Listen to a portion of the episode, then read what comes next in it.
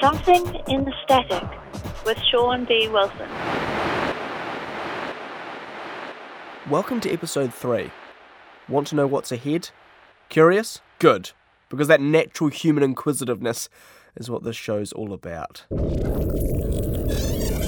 You'll meet professional curious person, biological scientist KC Burns. Plus, immortal man Tiberius Melchard returns to discuss his career as a great adventurer, in the course of which we found that we shared a mutual distaste of teaching. Asking you questions and then you have to And, um, give them answers just because they want to know it. calling out the role. That takes a while. You can't say some of the names. Yeah, just boring. I talked to Aristotle about that. I said, "What's it like teaching Alexander the Great?" Because he was his sole tutor. and Well, roll call would have been quicker. And Tiberius' son Ralph heads off on his own adventure to track down the Library of Alexandria. And in one of those rash decisions that love forces onto the best of us, they disappeared one night, the sky ablaze. It's a dramatic tale with plenty of stupid voices and paternal narration. Now let's have some friendly advice and handy tips.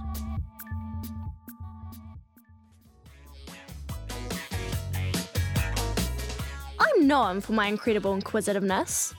I'm always investigating things, just for the hell of it. Obviously, if I find anything really important, I tell the cops.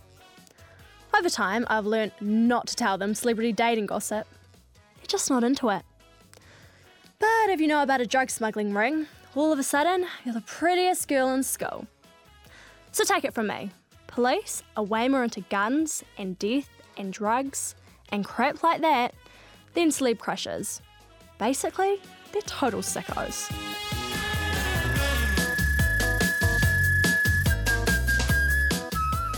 You're going to keep a diary, you need to realise that people look at other people's diaries. I know I do. So if you want to keep it private until its adaptation into a misery memoir, you'll need to take steps. When I started writing a diary, I took the step of creating an additional stunt diary. Thanks to this forward thinking, my parents have spied upon a censored, vaguely based upon reality version of my life. The stunt diary presents my day to day as it could be if you weren't paying attention. Thanks to it, my parents are entirely unaware of the time I sold a keychain for a bet, but incredibly embittered towards my sister. I saw no reason to censor her life. She really shouldn't say such terrible things about the people that brought her into the world. I mean, I only made up maybe half of them. She was probably thinking all of it anyway. Possibly without quite so much cussing.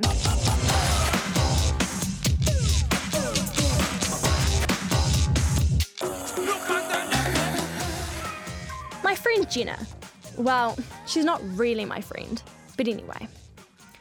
She's always reading, trying to find stuff out, like how to make a Russian doll version of Barbie, kill a mastodon, move toupees with your mind.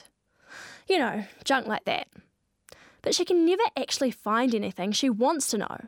So I tell her, just move on. Why should I? It's a waste of time. Find out about the Boer War or something. It's easy to find out about the Boer War. Then you'll actually find what you're looking for. That's not the point at all. She's just not into it. Not the Boer War specifically. The whole researching things that can actually be research thing. Jenna's all like, wait, wait, I'll do the voice. When I look for what can't be found, I find what no one else is looking for. Even if I didn't find out the lifespan of a dragon along the way, I discovered so many things that I could never have even dreamed of. Have you ever heard about the road less travelled? I'm searching for the ideas least thought. The things to think about and the ways of thinking that can't be found by looking, only by stumbling upon them. I only hang out with her because she's my best friend's cousin, right?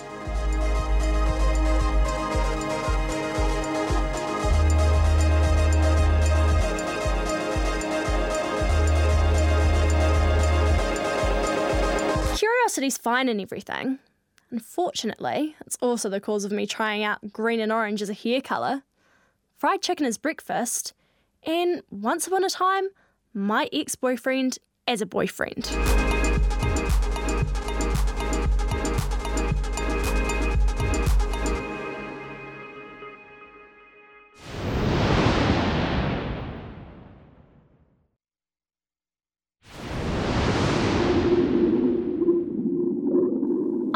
Get stuck on beaches because they've heard so much about them. From day one, it's like, stay away from the sand traps on the edge of the world, oh, for none shall return.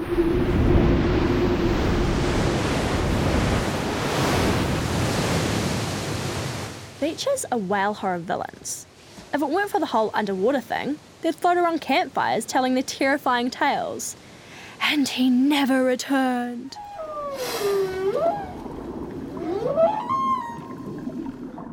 Once they mature, obviously whales believe the stories of their youth to be nonsense and move on. But a few dwell on the fabled, bad land stories of their childhood. Some seek it out to prove to themselves that it isn't real. It couldn't possibly be true, surely. Others do it simply because they know it's stupid and dangerous. You know the type. Pushes buttons because it says not to, not bothered with seatbelts or drink driving laws, never gave up on their dream of streaking at the Olympics. Did it eventually, but unfortunately, it was during the javelin throw.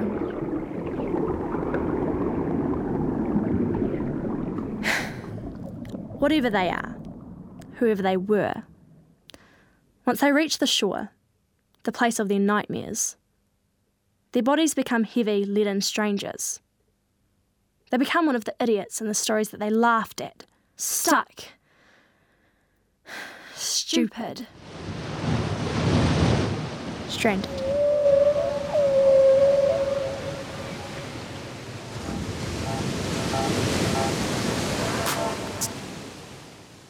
That piece featured Julia McEnteer and Sophie Kemp. Bit claustrophobic, wasn't it? Let's head outside. Tarka, we've old Tarka. We want to know when they're feeding. We want to know when we want to give them food. I'll show you how it opens.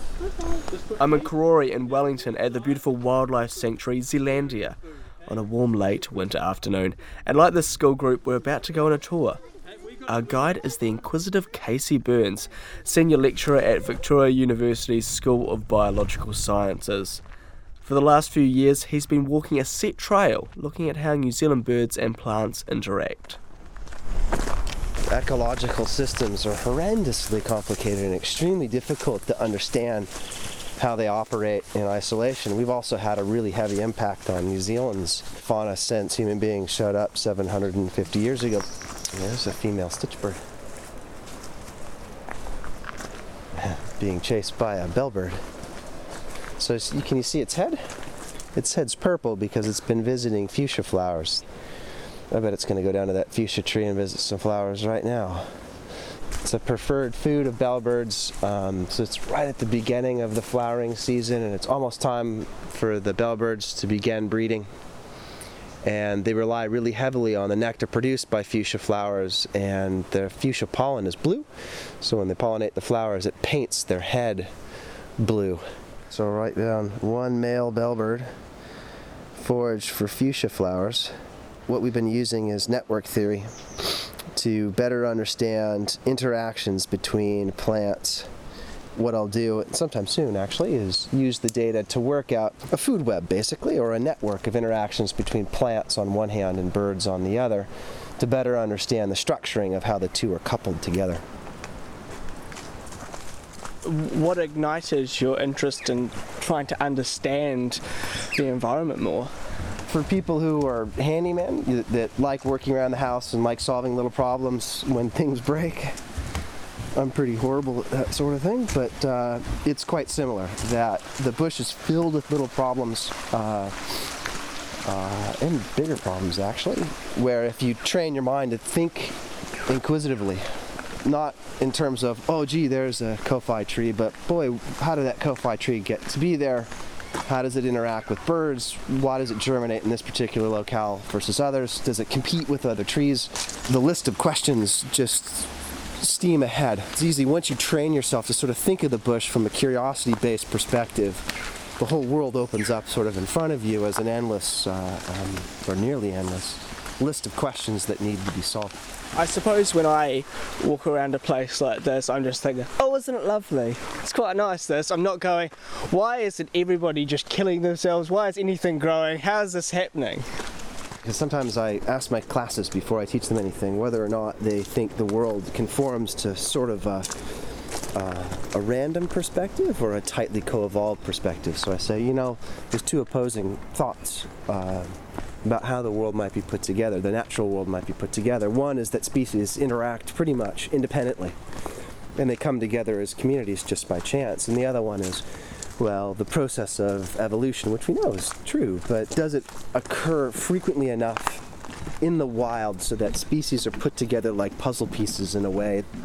There's something about it that's attractive to the human mind, that every species has its own place its own niche that uh, it needs to fill for the whole community to function properly. So most students always say, well, yeah, it's that tightly co-evolved perspective that makes most sense. But as you spend more and more time trying to figure out how the bush is put together, the more you realize that, well, it doesn't always work that perspective and the, the randomized perspective, like taking this European blackbird and throwing it into an entirely new place where it hasn't had any evolutionary history with the flora at all. And it does just fine, thank you very much. It's a bit warmer over here, eh? Wee bit.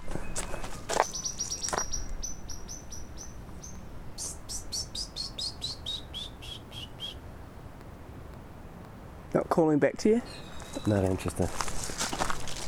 When I started these daily walks, I noticed that the robins would come up real close, and one day I sort of abandoned my walk and just followed followed the robin around at what it was doing, and, and uh, they spend most of the day scratching around the leaf litter looking for really big invertebrates like weta or, or giant native earthworms, and when they find one, they'll break it up into pieces. It's far too large to eat whole, um, so they'll break it up into pieces, eat as much as they can, and store the rest in shallow depressions in tree branches. A particular bird that stores its food up in the treetops is only 50% likely at best to be the one that actually retrieves it. More often than not, it's its mate. And some students have picked it up and done a really, really great job showing that they have a really sophisticated sense of uh, uh, or set of cognitive traits that, that help them remember where case sites are and help them remember the amount of food in each case site and help them gauge whether or not their mate actually saw them store the food and whether or not they should move it to a new place to avoid it being stolen. There's another robin right there. Another Another what? robin. Can you see him?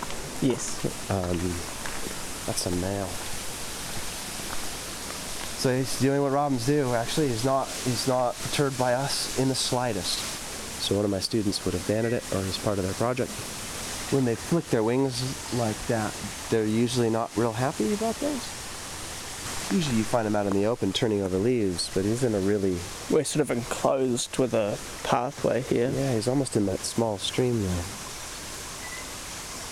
Yeah, so this is how you sort of come up with something new. Actually, is it's doing something unusual, trying to work out or hypothesize why it's doing something unusual. Maybe it's just looking for insects and it's not a big deal. But it's certainly in a in a strange spot. I always like it if you turn over the leaves a little bit, he'll come right down close to us and have a look. Oh yeah. He's pretty near us right on the branch there. Can you see the white just on top of its bill? There's a small white patch line just on the top of its bill. If it's upset, it'll pull the black feathers back so that white spot gets bigger and bigger and bigger. And I've been trying to work out what that might be for. It's always when there's angst, some sort of social angst. There's a bird too close to it, uh, there's a problem with its mate, or I've gotten too close to one of its case sites. But it doesn't mind getting too close. It went right in that spot of leaves right beside us that you'd shifted aside. That's right, but sometimes when it seems as though they should be upset, they won't show it. Or sometimes when there's really no immediate threat or anything that I'd consider being a problem for it, it'll show its white spots. It's amazing when it actually does show it. It looks like a cyclops. It's, uh, it gives you this feeling that something's watching you. Okay. That, uh, it's hard to miss when you're trying to figure out how little components of the bush are put together. It seems a little bit more mysterious to me now a little bit more like the mystery of space rather than my backyard. I'd argue we have a far poorer understanding of the birds in our backyard than stars millions of light years away. Even though it's so close and so intuitive in some aspects of it, the trying to work out how the bush is put together is an exceedingly complicated problem. We can predict where Mars is going to be with almost perfect accuracy 10,000 years from now, but we can't really figure out why some translocations of birds take to new sanctuaries like this and other species of birds don't. That was K.C. Burns, Senior Lecturer at Victoria University's School of Biological Sciences, birdwatching with me at Zealandia in Wellington. There's something in the static. In this last episode, I thought, seeing as we've been talking about the various volumes of the autobiography of immortal man Tiberius Melchard with the man himself, we should actually hear something from it. The following is a dramatised extract from Melchard, Man of the Mountains, Tiberius Melchard's 26th volume of autobiography. We join Tiberius's son Ralph as he's midway through his search for the Library of Alexandria. The actor Daniel Musgrove takes the role of Ralph Melchard. I play his companion Jack Volstagg. Tiberius himself narrates. Apparently, instead of burning down, the Library of Alexandria had merely done that trick where you disappear in a cloud of smoke and leave unnoticed while everyone's still coughing. Ralph heard that the library had relocated to a somewhat colder climate than Egypt, and just like his old man, set off in pursuit of knowledge in the company of his pal, Jack Volstagg.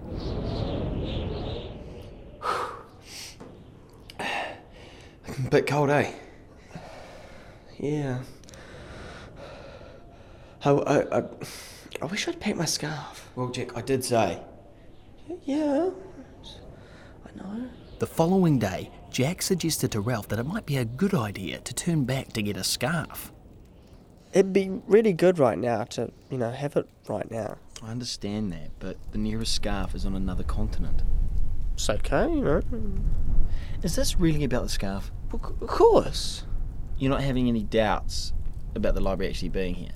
Well, I mean, is it, is it, is it really that likely that an Egyptian library decided to retire and move to this winter wasteland? Well, you wouldn't think so, but I did have a pretty good source. Who? Nintenhove. Nintenhove.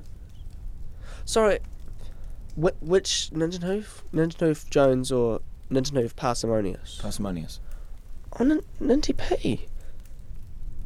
Actually, he's quite good. He's, he's quite good, really. Hmm. Clever chap.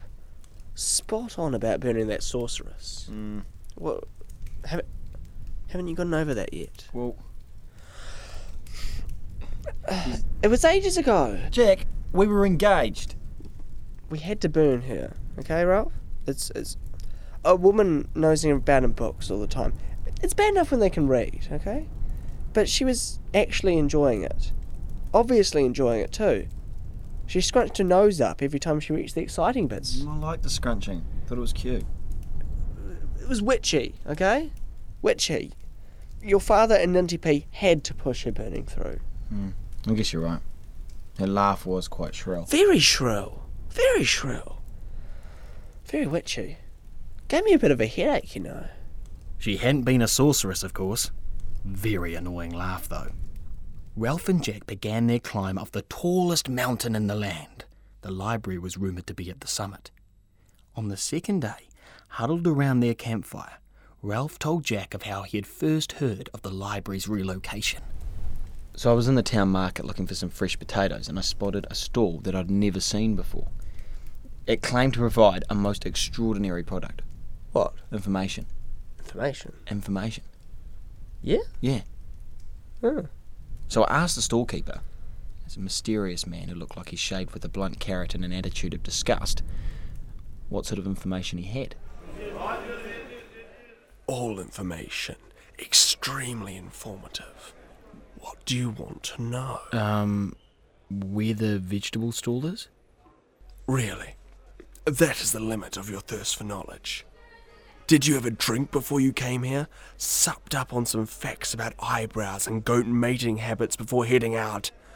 And that's it, is it? No chaser. Well, sure. I'm always keen to learn more. W- Wait, is that you, Nintenhove? course not. I've never heard of. he- He's gotten to. I've just the thing for you. With this information, a whole new world of knowledge could open up before you. The Royal Library of Alexandria. Heard of it? Vaguely. Well, it was the most extraordinary scholarly source of all time, really. The library wasn't originally from Egypt. It had been captured, dozing in the shade of a Russian forest. Once it woke up, though, it put up a good fight. But they pinned it down all right. Once in Egypt, it resigned itself to a life in captivity, accepting its role as yet another slave. In its case, to man's desire for knowledge. However, the time came when the library became restless again. Only the presence of the Pharaoh's best donkey could calm the library.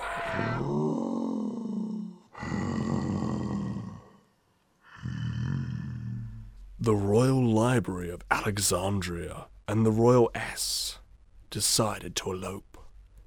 And in one of those rash decisions that love forces onto the best of us, they disappeared one night, the sky ablaze.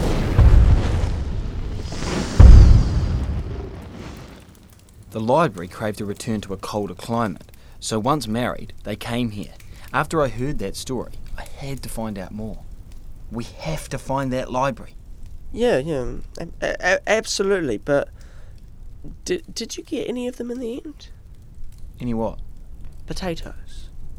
No. I'm not really surprised, Ralph. I mean, they haven't really been discovered yet. No, they hadn't. And there wouldn't be any potatoes around in Ralph's lifetime either. There were still many years to come until that total mothbag Walt Raleigh snatched a month's worth of mashed spuds off me. Proper div he was too. Things turned around though. Only had to wait until King James turned up, and then Walt couldn't smoke his prized pipe due to his fat head coming loose from his fat neck. Plus, by that point, I had so many potatoes, I'd started throwing them at peasants just to while away the hours. Of course, before too long, the starving populace heard all about the free potatoes and were lining up to have vegetables smashed into their faces. Rather took the fun out of it, I thought. Anyway, it wasn't long before Ralph and Jack smashed their faces into the Library of Alexandria. Oh, pain. Uh, uh Jack, we found it. We, we, we found it. The library? Better believe it. All hours during opening hours. I don't know what you're talking about, and frankly, I don't care because this library's going to answer all my questions from now on. They walked through the Library of Alexandria, perched as it was atop the mountain summit, past the donkey skeleton, and into a vast room of scrolls. Wow. When he later told me the story, Ralph said that he handled what happened next with dignity. Oh dear. Not very good at all. Jack told the story differently.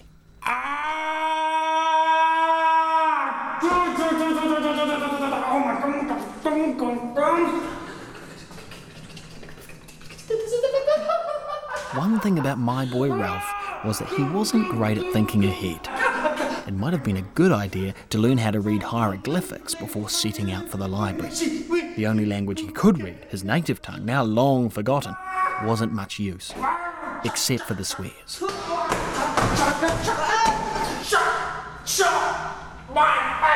Ralph eventually came to terms with his disappointment and recognised his achievement in tracking down the library. When news of the find spread, other parties made the climb, but the ancient Library of Alexandria had disappeared.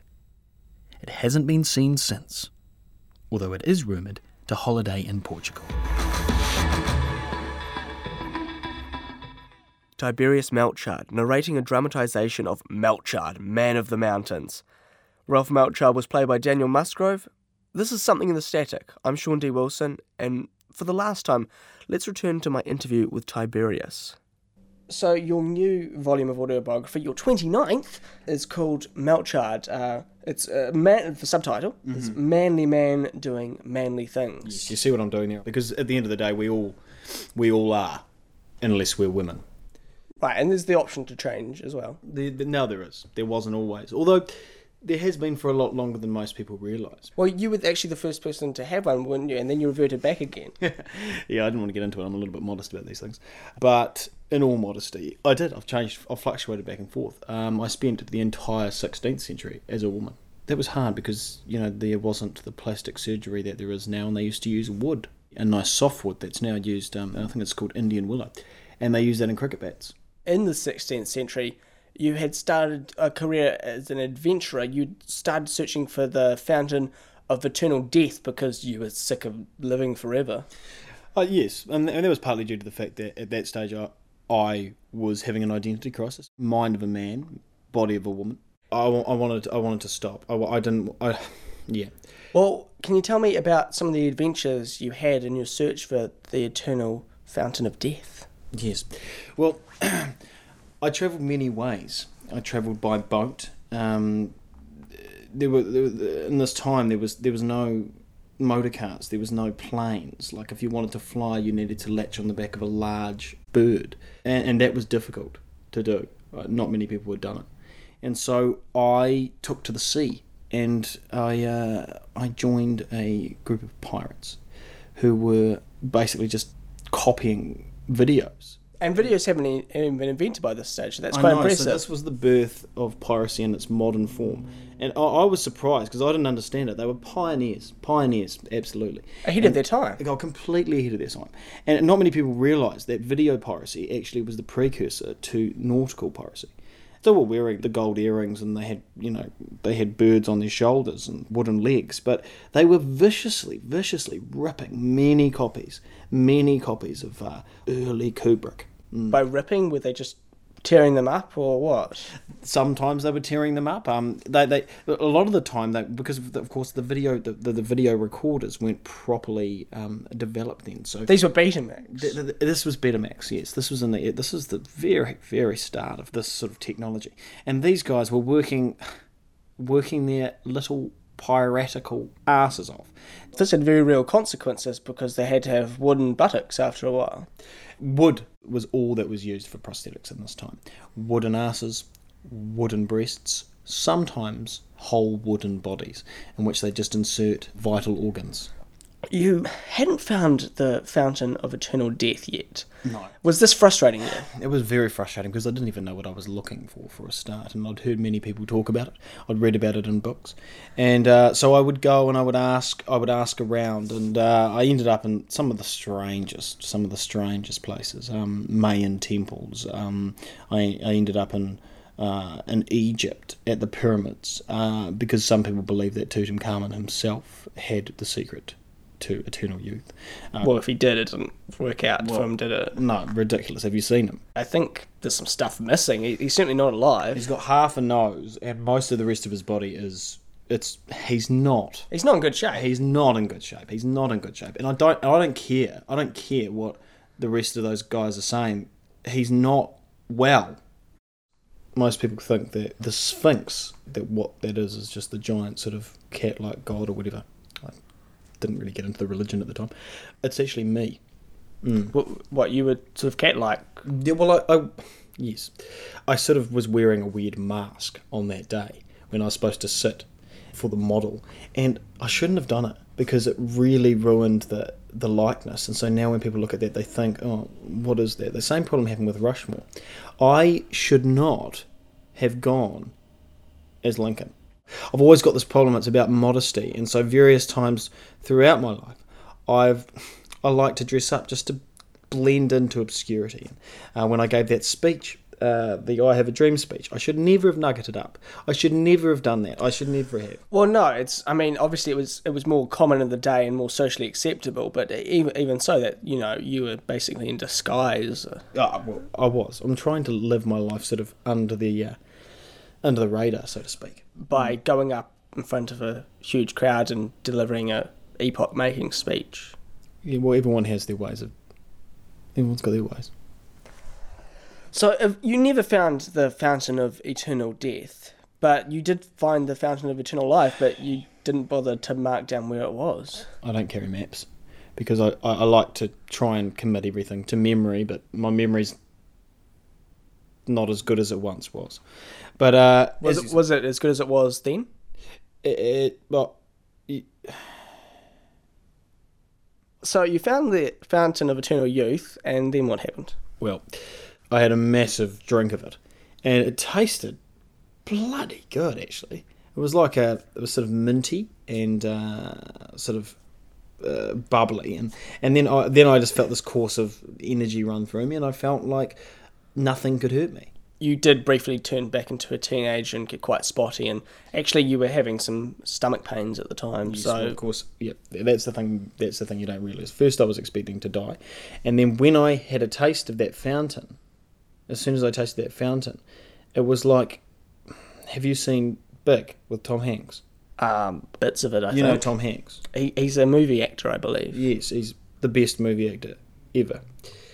I, be- I believe he's he's been in um, television sitcoms as well. He started off in the one. He also does some producing work, I think. Yeah, he does. He's made a couple of fantastic features, but it basically, I He, felt he's, he's man of all seasons, really. he is. He's four seasons and one. Tom Hanks, not like Colin Hanks. No, no, no. He's you know an autumn. Very late autumn, Cape Town. Oh, Mm. So you had the drink. Going from a, a really rustic baritone to suddenly my voice going all over the place. Well, well, you would have passed more easily as a woman that way, I Uh, suppose. well, that that helped, of course. You know, the beard was not going that well with the woman get up. I understand that you hadn't actually had an adolescence to start with. You don't really remember how you came into the world, so it must have been quite an experience. It was. I yes. There's patches in my life which are blackouts, and that was one of them. It's incredible to look back at that. That was a that was a rebirth, really. I guess that was my pushing aside of the giant rock. And you reclaimed your curiosity and your vigor for life. Oh, I, I suddenly I was on an adventure, wasn't I? Thanks, Tiberius. An optimistic note to end the series on. Tiberius Melchard will be on tour again next year to promote his 30th volume of autobiography, Melchard, man, legend, womanizer, philanthropist. In the final episode of Something in the Static, you heard the voices of Julia McEnteer, Sophie Kemp, K.C. Burns, and Dan Musgrove. Music was provided by myself, Glass Vaults, and Forest Spirits. Something in the Static was produced by Shaun D. Wilson.